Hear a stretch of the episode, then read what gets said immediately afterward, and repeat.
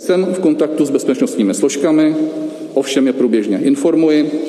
Tender se nevypisuje, je dostatek času na to, aby všichni předložili finální zájem nebo nezájem, aby jasně řekli, s kým by do toho tendru šli nebo nešli. Pozvání Ruska, respektive Rosatomu na dostavbu jádra, je srovnatelné se zhradou na českém národě, jako byl zvací dopis v roce 1968. A tady vidíme špinavý politický kšeft v přímém přenose.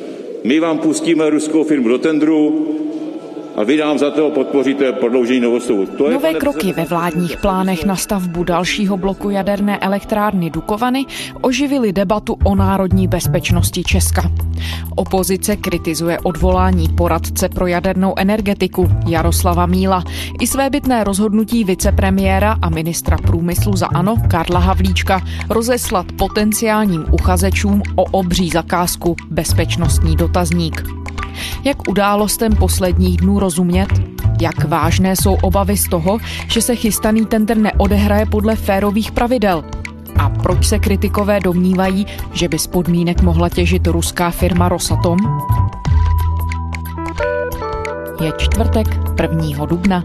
Tady je Lenka Kabrhelová a Vinohradská 12. Spravodajský podcast Českého rozhlasu.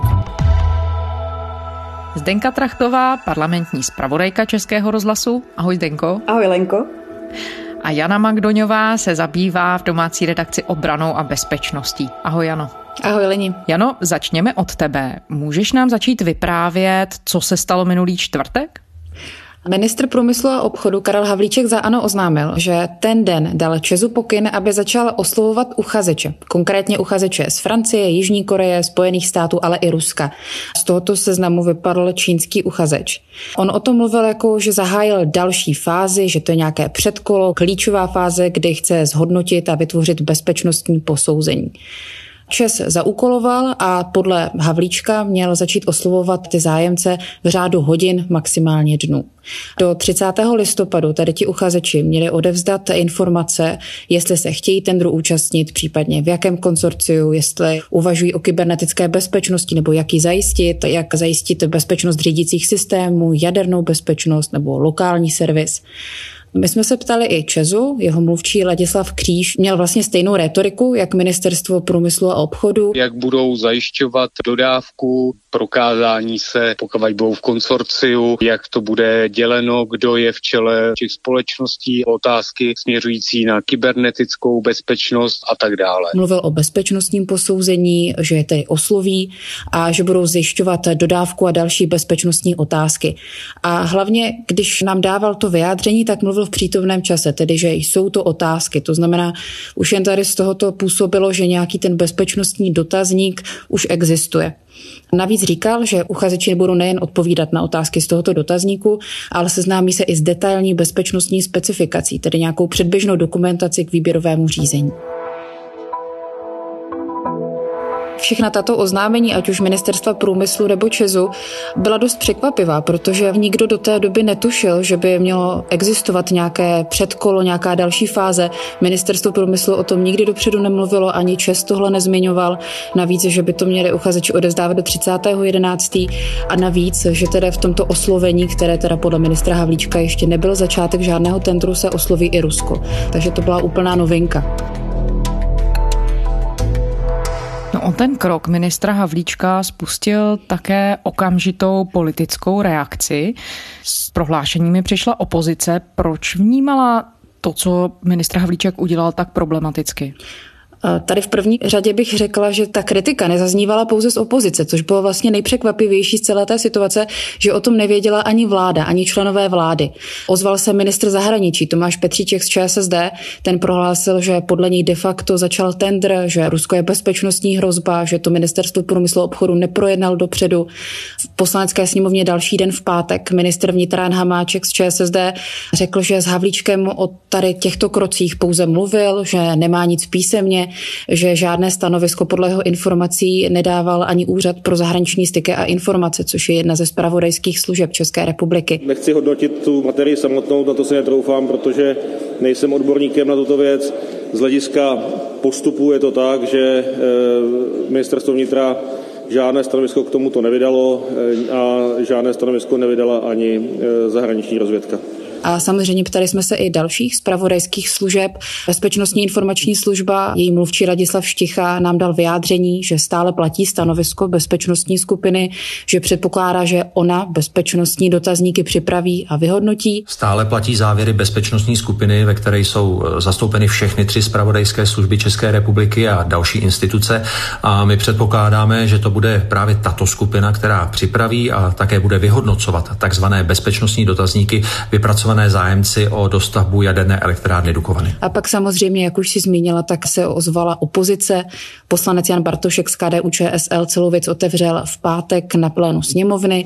Žádám vás o zařazení nového bodu, který se bude jmenovat Informace vlády o dostavbě jádra a e, respektive informace vlády o dostavbě jaderné elektrárny Dukovany a bezpečnostní otázky s tím spojené. Velkým kritikem těchto kroků pana ministra Havlíčka byl Jan Lipavský z Pirátů, šéf lidovců Marian Jurečka. Můžete mi říct, proč to vládo děláte?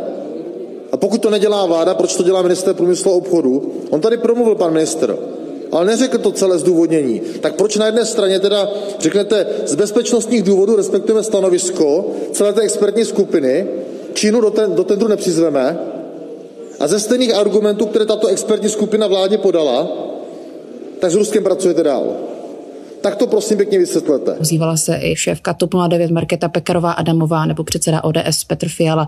Co se týká například komunistů, tak tam kritika padla také, ale hlavně na to, že vypadla Čína. Ne na kroky ministerstva průmyslu, ale nelíbilo se komunistům, že z toho tendru nebo v tom oslovení těch bezpečnostních dotaznicích nebude odpovídat čínský zástupce. Podle komunistů by měli mít možnost se zapojit do tendru všichni uchazeči, včetně Číny. Navíc ještě v pátek vznikl otevřený dopis 19 zákonodárců, kde byli senátoři a opoziční poslanci, kteří požadovali odvolání pana ministra Havlíčka. Takže ministr Havlíček z čista jasná minulý čtvrtek podniká krok, který překvapí úplně všechny koalici, opozici, jeho vládní kolegy. Jak pan ministr ten svůj postup hájil a vysvětloval? Ministr Havlíček prohlašoval od začátku, že to není začátek tendru, že proto nepotřeboval žádné schválení vládou, že tím vychází stříc bezpečnostní skupině i opozici a že připraví vlastně tender pro další vládu a ta už bude mít jasné argumenty a informace právě tady o bezpečnosti těch případných uchazečů. Premiér na to reagoval potom v pátek na plénu sněmovny, že narychlo svolal Bezpečnostní radu státu a jednání vlády na pondělí. Já chci všechny ubezpečit, že my skutečně nemáme co skrývat a platí to, eh, co jsme se dohodli, eh, takže já samozřejmě tomu vyhovím, zvolám mimořádnou bezpečnostní radu státu na pondělí ráno 7 hodin a v pondělí odpoledne eh, to projedná vláda a budeme následně informovat samozřejmě eh, opozici prostřednictvím toho eh, výboru pro výstavbu jádra Dukované. Zdenko, co se dělo potom? Celý víkend tedy všichni zúčastnění napjatě čekali, co se v pondělí stane. Pondělí ráno v 7 hodin se tedy na úřadu vlády sešli členové Bezpečnostní rady státu, jednali spolu něco přes hodinu a ministr průmyslu a obchodu Karel Havlíček nám novinářům potom řekl, že rada našla absolutní schodu na dalším postupu. Nechtěl být konkrétní, protože jednání bylo tajné, ale říkal, že celou věc potom podrobněji okomentuje až po jednání vlády. Nicméně od ministrů za ČSSD jsme se následně dozvěděli závěry toho jednání a ty tedy zněly. Onen bezpečnostní dotazník, o kterém mluvil ministr Havlíček už od minulého týdne.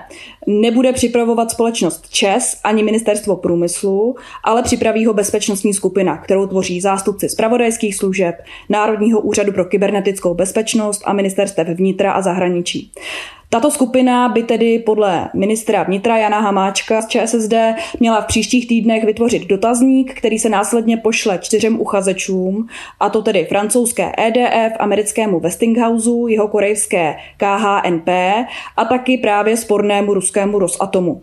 A bezpečnostní skupina státu, ta sama bezpečnostní skupina poté bude odpovědi těchto čtyř firm na tento dotazník následně na podzim taky vyhodnocovat. Zároveň se členové Bezpečnostní rady státu shodli na tom, že firmy, které převezmou tento dotazník, se zároveň podpisem zavážou k tomu, že to nepovažují za začátek výběrového řízení a že jim zkrátka český stát není nic dlužen, není jim nijak zavázán. A platí tedy, že to oficiální výběrové řízení by měla spustit až příští vláda po volbách na konci letošního roku.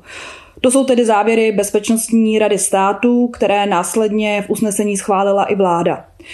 Ta se sešla v pondělí odpoledne a už v té době, kdy vláda jednala, k nám od našich zdrojů začaly prosakovat informace, že ministr průmyslu Havlíček chce navrhnout odvolání vládního zmocněnce pro jadernou energetiku Jaroslava Míla. No a to se nakonec skutečně potvrdilo. Vláda Havlíčkův návrh schválila a Míl tedy ve funkci skončil. Ve funkci vládního zmocněnce pro jadernou energetiku končí k zítřku Jaroslav Míl. Vláda dnes schválila jeho odvolání. Podle návrhu odvolání, který má redakce radiožurnálu k dispozici, je důvodem chybějící bezpečnostní prověrka. Míl v poslední době kritizoval postup ministerstva průmyslu při přípravě tendru na stavbu nového bloku jaderné elektrárny Dukovany. O odvolání ho předem nikdo z vlády neinformoval. Zdenko, ve světle všech těch předchozích událostí, jak převratné a zásadní sdělení to bylo, že vláda ukončila působení Jaroslava Míla, zmocněnce pro jádro? Pro mě minimálně takto navenek to bylo poměrně překvapivé. Míl byl sice v poslední době k postupu ministra průmyslu, abych tak řekla, opatrně kritický. On je diplomat, takže nikdy nepronášel žádná silná slova, ale bylo cítit, že s postupem ministerstva nesouzní. Zároveň jsem ale nezaznamenala žádné úvahy, ani spekulace, ani žádnou kritiku ze strany ministra Havlíčka a žádné indicie, že by Míl měl ve funkci skutečně skončit. Já si proto myslím, že to možná nebyl nějak dlouho plánovaný krok, ale mohlo to vygradovat právě v těch posledních dnech. Jil totiž se minulý týden dozvěděl, že v pondělí má jedna ta zmiňovaná bezpečnostní rada státu. On na ní sám nebyl pozvaný a rozhodl se, že tedy členům bezpečnostní rady pošle dopis, ve kterém vysvětlí svůj postoj a ve kterém rozebere rizika toho postupu, který volí Ministerstvo průmyslu a obchodu. No a troufám si říct, že možná právě to mohla být poslední kapka pro ministra Havlíčka a že proto se možná rozhodl navrhnout to Mílovo odvolání. Protože ještě například v pátek pan Míl říkal, že v pátek mluvil s panem ministrem Havlíčkem a nic nenasvědčovalo tomu, že by ho chtěl odvolat. Dokonce spolu plánovali kroky na dalších 14 dní. Zdenko, ty sleduješ debatu okolo dostavby jedné elektrárny Dukovany dlouhou dobu. S Jaroslavem Mílem si mluvila mnohokrát, teď jenom v poslední době, to bylo hned po tom jeho odvolání. Předtím si s ním vedla dlouhý rozhovor ve 20 minutách radiožurnálu. Můžeš pro nás schrnout jeho pohled na dostavbu jaderné elektrárny Dukovany? Na které otázky on kladl důraz? Jaké stanovisko vlastně on tam prosazoval nebo hájil? Jaroslav Míl nastoupil do té funkce vládního zmocněnce před dvěma roky a od té doby se touto agendou zabýval a v poslední době zdůrazňoval hlavně nutnost politické schody. Protože bez politické schody v podstatě není možno pokračovat dál. Je to o umění toho, aby se politikové dohodli tu politickou schodu ale teď tady rozhodně nemáme. No tak není, ale to neznamená, že by nemusela být. Je to, je to prostě o jednáních a je to o nějakém hledání východisek. E, v případě, že by k těm dohodám nedošlo, tak reálně jsme v situaci, kdy, kdy ten projekt bez politické schody není možno realizovat už z důvodu toho, že nebude v podstatě pokryto financování toho projektu. On opakoval, že Česko samozřejmě potřebuje jádro, potřebuje ten nový blok jaderné elektrárny Dukovany postavět, ale nemá smysl ten tender spouštět, pokud nebude široká politická schoda. Protože by to znamenalo vypsání tendru, který nemusí mít žádnou budoucnost a nemusí vést k výsledku. Česká republika tuhle chybu už udělala jednou, když rozjela tender na jadernou elektrárnu Zemlín 3-4 a nebylo zajištěno financování. My jsme tenkrát ten tender byl zastaven.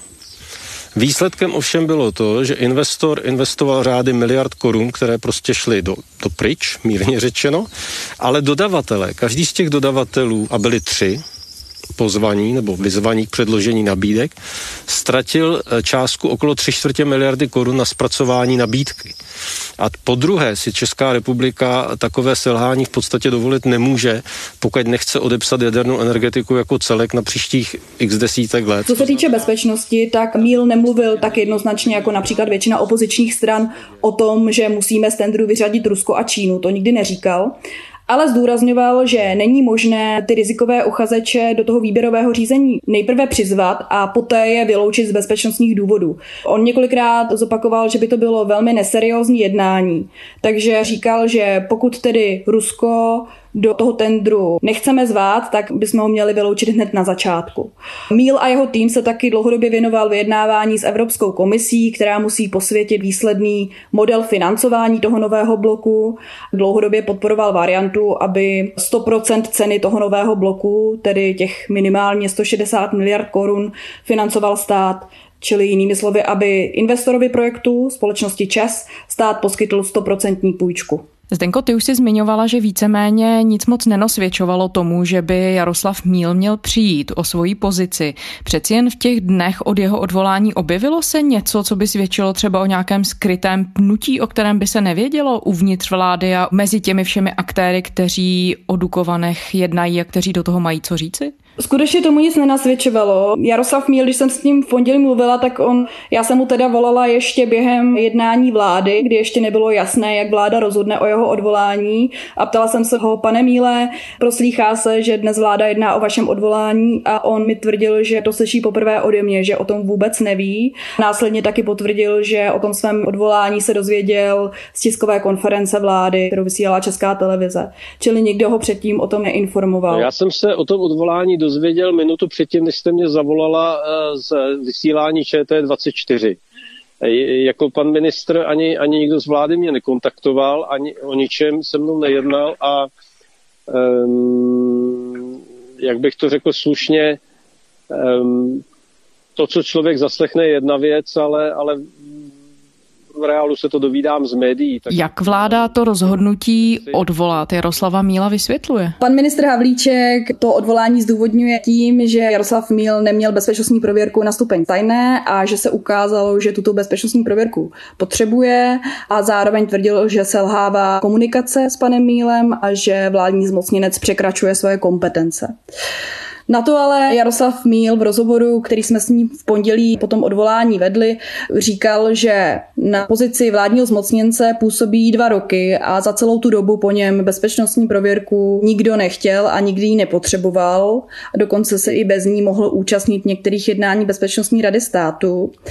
Zároveň říkal, že nezaznamenal ze strany pana ministra Havlíčka nějakou výraznější kritiku nebo nějaké výtky ke své práci. Člověk se může snažit komunikovat, ale na druhou stranu na každou komunikaci musí být dva. Jaroslav Míl taky opakoval, že pokud selhávala komunikace, tak to ale nebylo z jeho strany, ale naopak ze strany ministerstva průmyslu, že pan ministr s ním v poslední době komunikoval čím dál méně. O tom svědčí například i to, že se o té bezpečnostní radě státu, která byla v pondělí, dozvěděl o jejím konání z médií, že o svém odvolání se dozvěděl z médií. Čili pan Míl tyto argumenty pro své odvolání vyvracel. A víme teď, kdo bude mít jeho agendu na starosti? Minister Karel Havlíček na té pondělní tiskové konferenci uvedl, že ta agenda vládního zmocněnce pro jádro teď přejde pod jeho rezort. Konkrétně by měl mít na starosti ředitel odboru jaderné energetiky Tomáš Ehler. A Havlíček také mluvil o tom později, že by na ministerstvu měla vzniknout celá sekce pro jádro. Opozice označila to náhlé odvolání Jaroslava Míla za nedůvěryhodné a podezřelé. Jano, ty jsi se zabývala těmi politickými reakcemi, které toto všechno vyvolalo. Chystá opozice v tomhle směru nějaké kroky? Co se bude dít dál? V prvé řadě už se kvůli krokům ministra Havlíčka sešel senátní výbor pro zahraniční věci, obranu a bezpečnost. To bylo v úterý. A tam se jednomyslně zhodlo, že Česko nemá Rusko vůbec oslovovat, že národní bezpečnost je nadřazená ekonomickým zájmům. A k otázce Míla, tak výbor si bývalého zmocněnce přizval na své jednání. Podle šéfa senátního výboru Pavla Fischera jim Míl řekl spoustu věcí, například nadhodil otázku kredibility České republiky a celého procesu výběru a podle senátora odvolání působí minimálně nesrozumitelně a vláda by měla toto odvolání lépe vysvětlit. Vidíme, že vláda jako kdyby neslyšela na otázku národní bezpečnosti v případě stavby jaderné elektrárny. A to je velmi vážná věc. To není totiž osud této vlády, který je ve hře, je to osud příštích generací. A není možné se zavazovat se státy, které se k nám chovají nepřátelsky. Je to otázka. Co se týče toho samotného bezpečnostního dotazníku pro ty firmy, které se chtějí tendru na dostavbu jaderné elektrárny Dukovany účastnit, co o něm tedy v tuhle chvíli víme? Co se bude dít dál? Víme, co bude obsahovat, kdy bude rozeslán? O tom bezpečnostním dotazníku jako takovém zatím moc nevíme, protože podle rozhodnutí vlády z pondělka má teprve vzniknout. Bude na něm spolupracovat bezpečnostní skupina, ve které jsou zpravodajské služby, ministerstva vnitra a zahraničí a Národní úřad pro kybernetickou a informační bezpečnost. A v tom dotazníku by měly být otázky jednak na kybernetickou bezpečnost, na řídící systémy, jadernou bezpečnost. Mělo by se tam právě řešit i ta geopolitická bezpečnost. Ten dotazník by měli teda pokud stále platí původní slova pana ministra Havlíčka, tak by měli zájemci odevzdat do 30. listopadu a pak ho budou teprve vyhodnocovat opět členové bezpečnostní skupiny. Jano, ty se dlouhodobě zabýváš, jak jsme říkali, bezpečnostními aspekty vládní politiky. Jak teď bezpečnostní komunita nahlíží na to, co se děje v souvislosti s tím tendrem na Dukovanskou elektrárnu? Zhoduje se na tom, že ty kroky jsou poněkud zmatené, ale na druhou stranu se zhoduje i na tom, že tender se teď alespoň částečně navrátil do jasnějších kolejí právě po usnesení z vlády v pondělí, že nevzniká nějaký dotazník, který vytvořilo ministerstvo průmyslu s Čezem, ale vytvoří ho bezpečnostní skupina, která je k tomu určená a která ho i vyhodnotí. Zůstává tu ale zdá se otázka, proč vůbec ministr Havlíček tak tlačí na to oslovení firem prostřednictvím bezpečnostního dotazníku. Dokázal to někdo z vlády vysvětlit? No, on se o to asi ani nikdo jiný z vlády, kromě ministra Havlíčka, nepokoušel. Ono se to zdá jako aktivita pana ministra Havlíčka. Pan premiér, když se k tomu v pátek vyjadřoval ve sněmovně, tak to tak i pojímal. Říkal, že to vysvětlí pan ministr Havlíček. Já považuji skutečně tu debatu za, jak bych to řekl, že není na místě, eh, protože je to absurdní tvrzení, nic takového není. A o Dukovanech bude rozhodovat příští vláda, takže to, to platí a Eh, já bych byl rád, kdyby dostal teďka prostor pan Havlíček a vysvětlil to, co udělal vlastně. No a ten tvrdil, že ten bezpečnostní dotazník má být jakési kvalifikační kolo, ve kterém my zjistíme, kdo má vlastně o ten tender skutečný zájem, což je trošku paradoxní, protože to už jsme zjišťovali posledních několik let, ale podle ministra Havlíčka je tedy třeba zjistit, kdo má skutečný zájem a zjistit od těch firm ty bezpečnostní otázky a potom na podzim nová vláda bude mít dostatek podkladů k tomu, aby mohla informovaně rozhodnout o tom, koho do toho tendru už oficiálně skutečně přizvat a nebo nepřizvat. No ale kritikové varují, že se to také dá číst z opačné strany, že se ministr Havlíček snaží uspůsobit tímto krokem podmínky tak, aby v tom tendru mohla zvítězit ruská firma Rosatom. Existují v tuhle chvíli nějaké důkazy, které by tohle podezření potvrzovaly? Já myslím, že přímo důkazy pro toto podezření neexistují. Jsou ale určité věci, které by možná v budoucnu mohly Rusku do určité míry nahrávat a právě těmito věcmi argumentuje opozice a taky kritikové ministerstva průmyslu a obchodu. Jedna z těch záležitostí je, že požadovaný výkon toho nového bloku by měl být podle těch smluv mezi státem a Čezem, které už jsou uzavřené, tak ten výkon by měl být do 1200 MW. A právě takové reaktory přímo vyrábí ruský Rosatom. Třeba francouzská nebo korejská společnost zatím nemají funkční reaktor o této velikosti. Oni tedy tvrdí, že ho umí postavit, že by to zvládli, pokud by se toho tendru účastnili, ale určitě by je to minimálně zbrzdilo při tom výběrovém řízení. Další věc je, že podle současného plánu ministra průmyslu a obchodu by tedy ty čtyři firmy teď měly mít 6 měsíců na vypracování toho zmiňovaného bezpečnostního dotazníku a potom dalších 6 měsíců by probíhalo už oficiální výběrové řízení a měly by čas na finální předložení nabídek. Jenže to je například podle končícího Jaroslava Míla velmi krátká doba a právě pro ty uchazeče, kteří zatím nemají funkční reaktor o té požadované velikosti, to může být dost omezující, protože budou mít zkrátka krátkou dobu na to, aby ten projekt napsali a aby ten reaktor vlastně navrhli úplně největší indicie pro to, že ten tender může být tak trochu šitý na míru Rusku, je asi samotný fakt, že ministerstvo průmyslu stále zarputile trvá na tom, že se ruský Rosatom toho tendru účastnit bude, přestože předtím už minulý rok jasně varovala bezpečnostní skupina státu, ve které jsou zastoupené i zpravodajské služby. Otázky kolem angažmá ruské firmy Rosatom, jejíž generální ředitel je součástí administrace prezidenta Putina, ty otázky jsou dlouhodobé, jak to zmiňuješ. Rosatom ty výhrady dlouhodobě odmítá. Vy jste teď se zástupci této firmy mluvili. Jak na ty bezpečnostní výhrady české spravodajské komunity odpovídají? My jsme mluvili konkrétně se Zdeňkem Šímou, což je ředitel středoevropské pobočky Rosatomu. A ten tedy s těmito výhradami určitě nesouhlasí. On tvrdí, že Rusko určitě není riziková země ve smyslu výstavby jaderné elektrárny. My si nemyslíme, že je Rusko riziková země ve výstavbě jaderných elektráren. Protože tady postupně běží 8, pardon, 6 bloků, 4 na Dukovanech a 2 v Temelíně. A za celou tu dobu těch vlastně už dneska 36 let jsme se s žádným bezpečnostním rizikem nesetkali. Takže trošičku nechápeme tomu, proč ten sedmý blok se najednou tím bezpečnostním rizikem stane. A zároveň pan Šíma odmítl, že by Rusko například v budoucnosti mohlo vydírat Českou republiku prostřednictvím té jaderné elektrárny. On tvrdil, že Rosatom je čistě biznisový podnik, že nemá s politikou nic společného a že vlastně i v jeho zájmu je, aby si neskazil pověst, protože chce nové jaderné bloky stavět po celém světě i v budoucnu. Když trochu poodstoupíme od dění těch posledních dnů a nahlédneme na to z větší dálky, tak co z toho tedy všechno vyplývá? Z těch oficiálních výstupů a z komunikace vlády se tedy zdá, že to finální rozhodnutí o tendru má ležet až na příští vládě. Ale zároveň je tu ta druhá interpretace.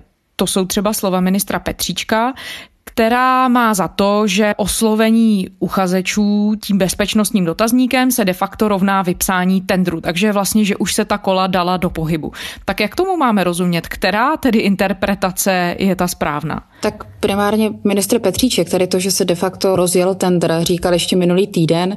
V pondělí se vláda zhodla, že teda tender nezačal, takže i pan ministr Petříček trošku pozměnil své vyjádření.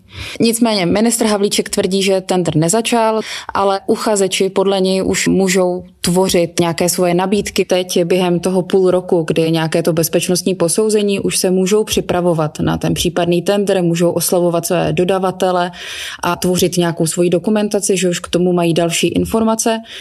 Na druhou stranu vyvrátil, že by dostali kompletní dokumentaci k tendru, protože to by de facto opravdu znamenalo, že tender začal. Pro uchazeče si myslím, že je to trošku náročná situace, kdy oni nejsou oslovení, přitom už na tom tendru mají pracovat, že je to takové dvojaké, že nemají jasná vyjádření ze strany státu, co se tedy děje. Navíc, jak už jsme dřív zmínili, se jim rapidně zkrátila doba na vypracování celé té nabídky. Pokud je opravdu za půl roku stát osloví, že jsou součástí tendru, že mají začít připravovat své nabídky, tak na to najednou mají polovinu času. Ať už se teďka mohli připravovat nebo nemohli, prostě oni teď neví, jestli je stát osloví nebo ne. A tady tím urputným důrazem na to, že se Rosatom osloví ze strany ministerstva průmyslu a obchodu, tak ministr Havlíček tvrdí, že tímto sníží cenu, za kterou by to ty firmy mohly postavit. Na druhou stranu tady potom bude hrozit, že místo čtyř uchazečů zůstane jenom jeden, protože ti tři zbylí vlastně nebudou důvěřovat státu, že tento tender je opravdu nezávislý, že tento tender nemá předem vyhraná jedna firma. No a když mluvíme o důvěře, tak mají v tuhle chvíli také důvod k důvěře ve vládu obyvatelé Česka? Mají v tuhle chvíli jistotu, že takhle zásadní zakázka, která ovlivní život následujících generací, se odehrává férově podle všech náležitostí? No, já trochu pochybuju, že normální člověk se vyzná v těch kličkách a v těch obratech, které se teď dějí, protože na jedno ministerstvo průmyslu jedná tak, že o tom neví vláda, pak se to nějak napravuje, pak je jedno vyjádření, druhé vyjádření. Je ta situace velmi nepřehledná. Je velmi nepřehledná i pro novináře, možná i pro členy vlády, takže si neumím představit, že by tomu běžný občan zcela rozuměl. Já bych také ještě dodala, že takhle důležitý obrovský projekt se bohužel neřídí nějakým jasně daným plánem, jasným harmonogramem a alespoň zvenčí se zdá, že to je dost zmatečné a jak se budou blížit parlamentní volby, tak se z toho pravděpodobně bude čím dál více stávat i politická otázka. Zdenka Trachtová, parlamentní zpravodajka Českého rozhlasu. Zdenko, děkujeme. Díky za pozvání. A Jana Magdoňová, reportérka, která se zabývá obranou a bezpečností. Jano, děkujeme i tobě. Také děkuji. A to je ze čtvrteční Vinohradské 12 vše. Děkujeme, že posloucháte. Naše díly najdete v podcastových aplikacích na serveru iRozhlas.cz a také v audio aplikaci Můj rozhlas. Můžete nám i psát. Naše adresa je vinohradská12 zavináč rozhlas.cz To byla Lenka Kabrhelová. Těšíme se zítra.